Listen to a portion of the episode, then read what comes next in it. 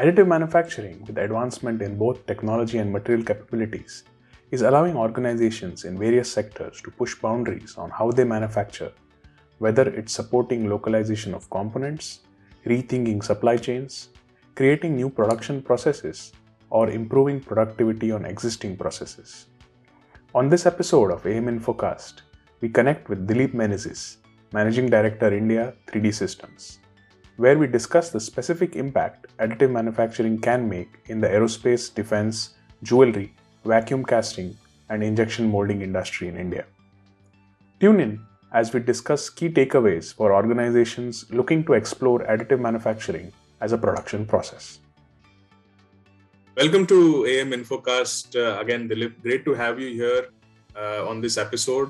Great to uh, you know continue our engagement. If you remember, you were the first guest on our podcast when we started it. Yes, yes. Thanks for having me again.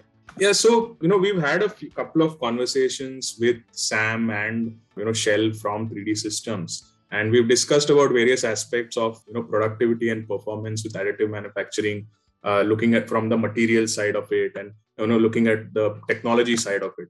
So you know in the Indian context, you know there is a big push from the aerospace and defense sectors to localize components and have more control over the supply chain. What role do you see here that additive manufacturing in general can play? And you know what 3d systems how does it fit here? Yeah so i see a very large role for am in this space. So i've been traveling around the country extensively meeting different arms of the defense forces. And i'm seeing their problems uh, you know firsthand. The air force like the navy and the, the army the one big pain point that they face is uh, the supply of parts which are basically outdated. So the suppliers have basically closed shop. Most of them are from the Austral USSR uh, because a lot of our defense stuff used to come from there. We still run some very old platforms and so getting these spare parts is a huge problem. We have a situation now in India wherein we have uh, aircrafts which can't fly because they are being scavenged for parts. And that's a very bad situation. So one option is to use metal printing to actually print those parts, which is what the Air Force and the Army and Navy have been trying. But the other um, other kind of solution that uh, we as the 3D systems bring to the table is our ability to print in wax. So this takes things, uh, so this uses a different approach. Instead of printing the part in say metal, which can be done, we can actually print a pattern in wax and then cast it. So um, things like brackets, uh, you know, forged parts and stuff like that, that can be used, AM can be used there as well. So we are introducing this idea to, to the armed forces, and they are uh, they are quite interested in it. On our side, we are trying to make our products a little bit more uh, more productive. So we recently launched uh, the dual lasers on our uh, flagship DMP Flex 350 platform. So that that will in, increase the productivity. So we are doing our bit, but the challenge that we face, or I face as I as I go across, is uh, explaining the capabilities uh, of this uh, technology to the people who, who are very much new to it. And but the thing that I see is that they are quite receptive to new ideas now, and they are and they are willing to change. The other thing that I've also noticed is that they are very much open to work with private parties because they also understand that uh, the way the government moves is very slow. So we are trying to be the you know the middleman as such to try and enable the, the corporates to get into, into defense production using our technologies while at the same time working with the government to try and um, gain acceptability. Yeah that's great. And you know that's a good way to look at indigenization te- technology with using additive manufacturing and using the you know technology to the right you know application. That's that's a great uh, activity. You know and, and, on a similar lines jewelry has been a very you know large adopter of additive manufacturing in india and it's it's a mature market in that sense. So what trends do you see there for improving productivity and performance?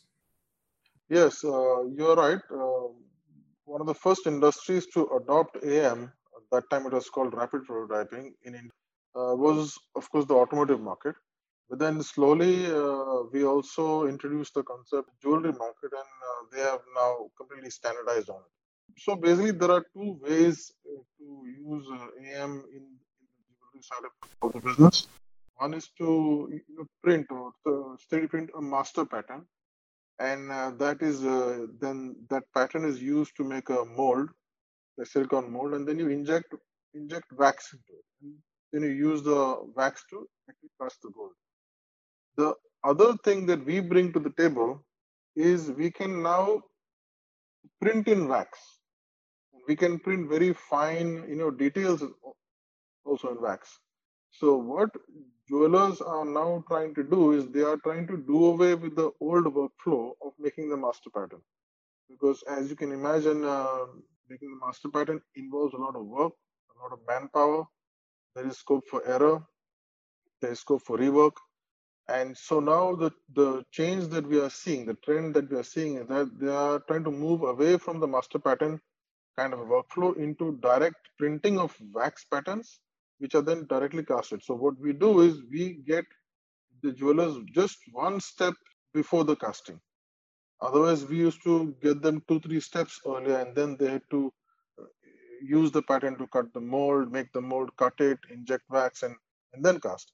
So we have we have basically shortened that entire entire workflow. We've we've jumped two three steps and come to a point wherein we are just one step ahead of the casting process. So this has been accepted widely in India and also other geographies.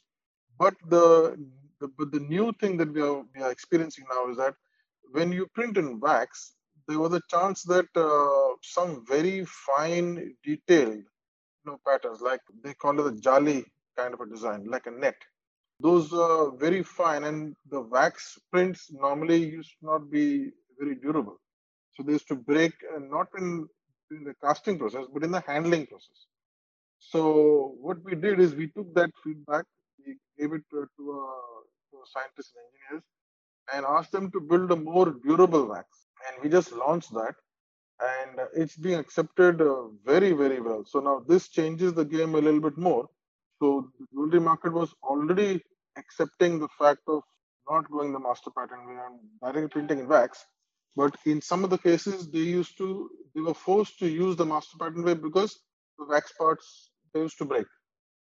But now that problem also we are solving in a big way. So we just launched the material and uh, we expect that it, uh, we actually expect a big uptake in it. So that's the big change that we are seeing in jewelry. Yeah, uh, that's really interesting, Dilip. That uh, you know we are looking at a further you know upgradation of the jewelry market with additive manufacturing, and you know, further looking at optimizing the process. Uh, that's that's a great direction we are taking. You know, and earlier in our podcast uh, with Sam, we heard about you know materials which are enabling production applications and on a specific note, how can the conventional manufacturing companies using vacuum casting and injection molding benefit uh, from this? Yeah, so our figure four technology, which is uh, where we started to launch these uh, these production grade resins, uh, is really changing the game here. So just to give your listeners a bit of a context, so 3D printing technologies like figure four and SLA, which use the resins. Main drawback for that is that um, when these resins are cured by UV light in the printer, uh, they also tend to absorb ambient UV light from the atmosphere over time. So, so the curing you know, process kind of continues. And over the over weeks, know, months, these parts tend to uh, break and turn a little bit brittle.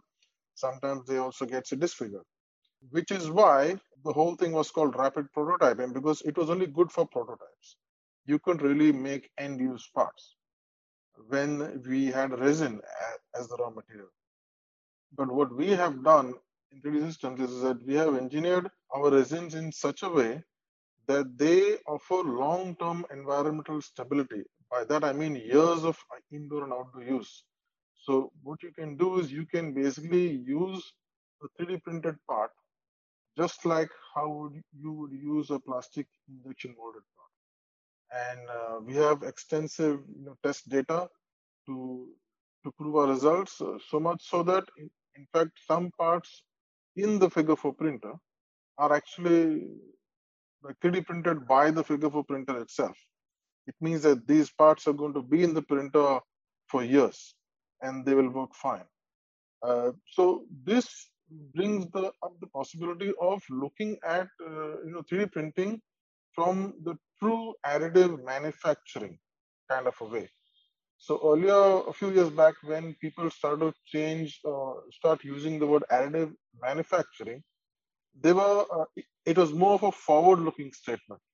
So they were trying to make the case that you know we can use this for manufacturing in the future, and there were some current applications wherein it was used for manufacturing. But now it's come to a point wherein the per part cost and the long-term environmental stability, both these things have meshed very nicely such that you can actually give competition to vacuum casting for sure. And in some cases, when the quantity is uh, on the lower side, uh, like a printer like a figure four, can give competition to even injection molding. So we can print uh, thousands of parts a month using the figure four. So this has changed the game drastically. And in the figure four portfolio of materials, we have a wide range of materials. We have you know rigid plastics, we have uh, rubbers, we have elastic, plastic materials, we have biocompatible materials.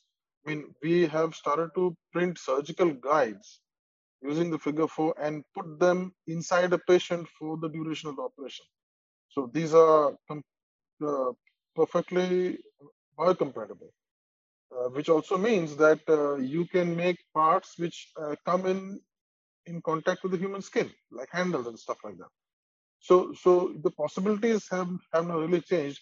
And as I travel around the country and I speak to customers, uh, they their eyes, you know, really light up because now they can uh, come up to a point wherein they say, you know, there's no need to make a mold because the mold itself costs you know, lakhs of rupees. It takes weeks to to make any and if you have a small change in the design, the mold is completely a waste. You have to make a new mold. Here with the printer, you can just you know like print parts immediately. And if there's a change in design, you just send a new file to the printer and then your job is done. So there are lots of advantages to this, but we are still innovating. And uh, one step ahead that we are going is we are taking some of the knowledge that we have on, on our figure four resins and porting that onto our SLA platform. Now, one kind of complaint that we have uh, heard from our customers is that the platform of the figure four, I mean, the build volume is a little small. So people want to uh, print end use parts, but they want to print larger size parts. And uh, we have SLA as a as a technology which has got a quite a big uh, build volume. So we just recently launched a new material on the, for SLA printers called uh, AMX Rigid Black. That is the new resin that has got long-term environmental stability, just like some of our figure four resins, which means that now you can actually print large parts large size parts, which are end use. So to give an example, say if you needed just uh, uh, say 20 large parts and you would have to cut a mold for that, that would take your you know entire budget to go into many lakhs. But here now you can just print the 20 parts that you want. And the nice thing about our technology now is that it's improved so nicely and so much that the surface finish is as good as the injection molded part. So earlier we used to, I mean, when you used to look at a 3D printed part, you could see the build lines and you could know how the part was oriented based on the uh, based on the direction of those build lines. That is not there anymore. I have handed uh, parts coming out from from the figure four to people who have been in the injection molding you know business for decades and i've uh, shown it to them and they think that it's actually it's actually injection molded and the first uh, the first question they ask me is when i tell them that you know this is actually a 3d printed part they say but i can't see any build lines i said and, and i say yes we, that's how far the technology has moved forward So, so these are interesting days. There's there's, there's lots more that there's lots that we have done as a company, and there's a lot more that we plan to do as well. So we plan to really take the uh, M part of AM, that is additive manufacturing, to really the next level. This is not to say that AM is going to completely, uh, you know, replace traditional manufacturing. That won't happen. But there's a place for both to coexist. And the key is in understanding which technology is good for what application and for what quantity. So that is where we spend most of our time educating our customers and showing them the possibilities. And uh, in some of the meetings, uh, I actually say, no, no, this is not good for you. It won't work. And we start talking about other things. But in some other meetings, uh, I just have to run a few numbers, show a few parts, and the customers just get it. They completely understand. Their old views of what 3D printing was is, is completely changing now. And that is very nice uh, to see and experience. Yeah that's great. And and uh, you know since we spoke last time as i said you know last year when we started the podcast i think things have changed a lot and you know mindset has changed a lot and the thought process of you know the applications and the customers has also changed. So you know what would your takeaway be for uh, you know organizations looking at uh, using additive manufacturing for production and not just for uh, prototyping applications?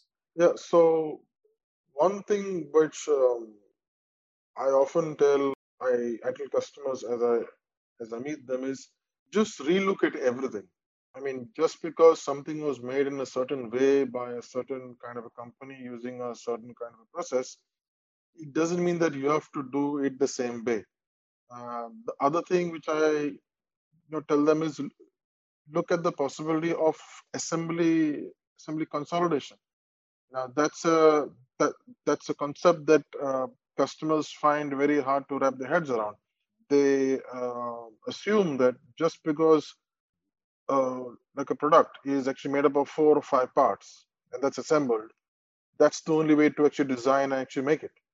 They they find it hard at times to understand that okay, it is made of four or five parts because the manufacturing process used to make that entire product had to be such that it is made up of four or five parts. But with the 3d printing you have complete like design freedom. So you can you know maybe make all those four or five parts into just one part or maybe just two parts which changes the math completely. Because imagine making molds i mean four or five molds and then adding the cost of all of that. But here you just have say one printer and uh, you just come up with a part so the takeaways, you know, people listening to this podcast is that uh, look at a product um, and question everything. There, there will be uh, chances that certain items in the product can be completely re-engineered. There will be a few chances wherein other items can be made in a different way. There might be things wherein you can do assembly consolidation you can redesign. There are lots of options. And that is one way for you to to stay ahead of your competition because your competition is already thinking about everybody is looking at this and trying to find ways to do a bunch of things. You know come up with a better product. Come up with a product faster not just wait for supply chains to you know be built and come up with a cheaper product. Come up with a more superior product you know like more strength more efficiency so all these things can be possible if you use the technology right. My key takeaway, I would say that don't look at you know 3D printing as just a prototyping tool. I mean, it, it's a nice prototyping tool, and it will always be used also as a prototyping tool. But now we've come to a stage wherein the technology has evolved, the materials have, have evolved, the speeds have evolved to a point wherein you can look at it as a mass production option. That's great, Dilip. I think some great points uh, shared for, for organizations looking to dive in the world of additive manufacturing. And, you know, I think people will definitely have good you know, takeaways from this. So thanks a lot, Dilip, for uh, joining us today. And we wish you a great success this year. Yeah, thanks for having me. And all the best to you as well. Thank you for joining us for this episode of AM Infocast powered by 3D Systems. Stay tuned for our next episode. Until then, stay updated with the latest additive manufacturing updates on amchronicle.com.